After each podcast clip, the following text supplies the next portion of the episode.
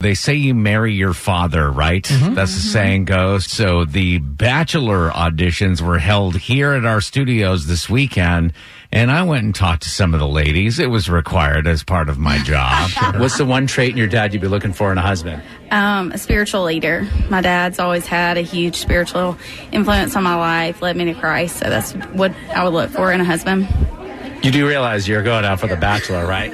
Yeah, I'm well aware. I was like, what in the world? We're standing in line going out for the batch. Okay. It's a great answer. The head is of a the, good the answer. father, the head of the household, is the leader of the of the spiritual Right. life. I love that. And as we pointed out, it is easy to answer that question, the one Sure. thing, but not so much when you're asking, what's the one trait in your dad you're not looking for in a husband? Mm. Now, out of five women I talked to, three of them kind of said the same thing.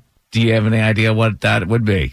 Uh, workaholic. Is it wor- works yeah, too much? mine goes along the same roads, like uh, not being present Yeah. enough, spending All right. quality time. Starting with Kylie Reinhardt from Charleston, South Carolina. Definitely not a mustache. I think Ah. I just picture him on his Harley with his mustache and not the vibe I'm going for. Love you, Dad, but not for me. Talking the one trait in your dad you're not looking for a husband. I'm Avery Connor, and I'm from Knoxville, Tennessee. What is the one trait in your dad you're not looking for in a husband? Oh, I think my dad relies on my mother too much. I think if my mom was not here, he wouldn't know how to go through the drive-through and get his food. So, someone that knows what to do.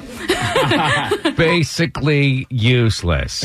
Next, Alexander, the one trait in your dad you're not looking for in a husband? Um, Gotta pick my, my dad kind of has a temper. I think that would be the only thing, though. And then the next woman I talked to, Sometimes he gets um, easily, uh, I don't know, he has to have a good temper, I guess you could say. You know what I mean? yeah. he has to Okay, handle so your himself. dad it flies off the handle really. Yeah, yeah, yeah, yeah. he has to handle himself well. That was Kaylin Colombo, and then you have Dolly from Atlanta. Uh, he has a temper. wow. I don't like that. a lot of tempers here. We need some anger management for yeah, dads. a little bit. Uh, I mean, it's not like it's it's unprovoked. We don't have our tempers. I'm starting to get one right now. it's not always our fault Listen. that we get tempers. maybe some self help audio books, maybe a little bit of yoga or something. Rub the Dad. back of the earlobe.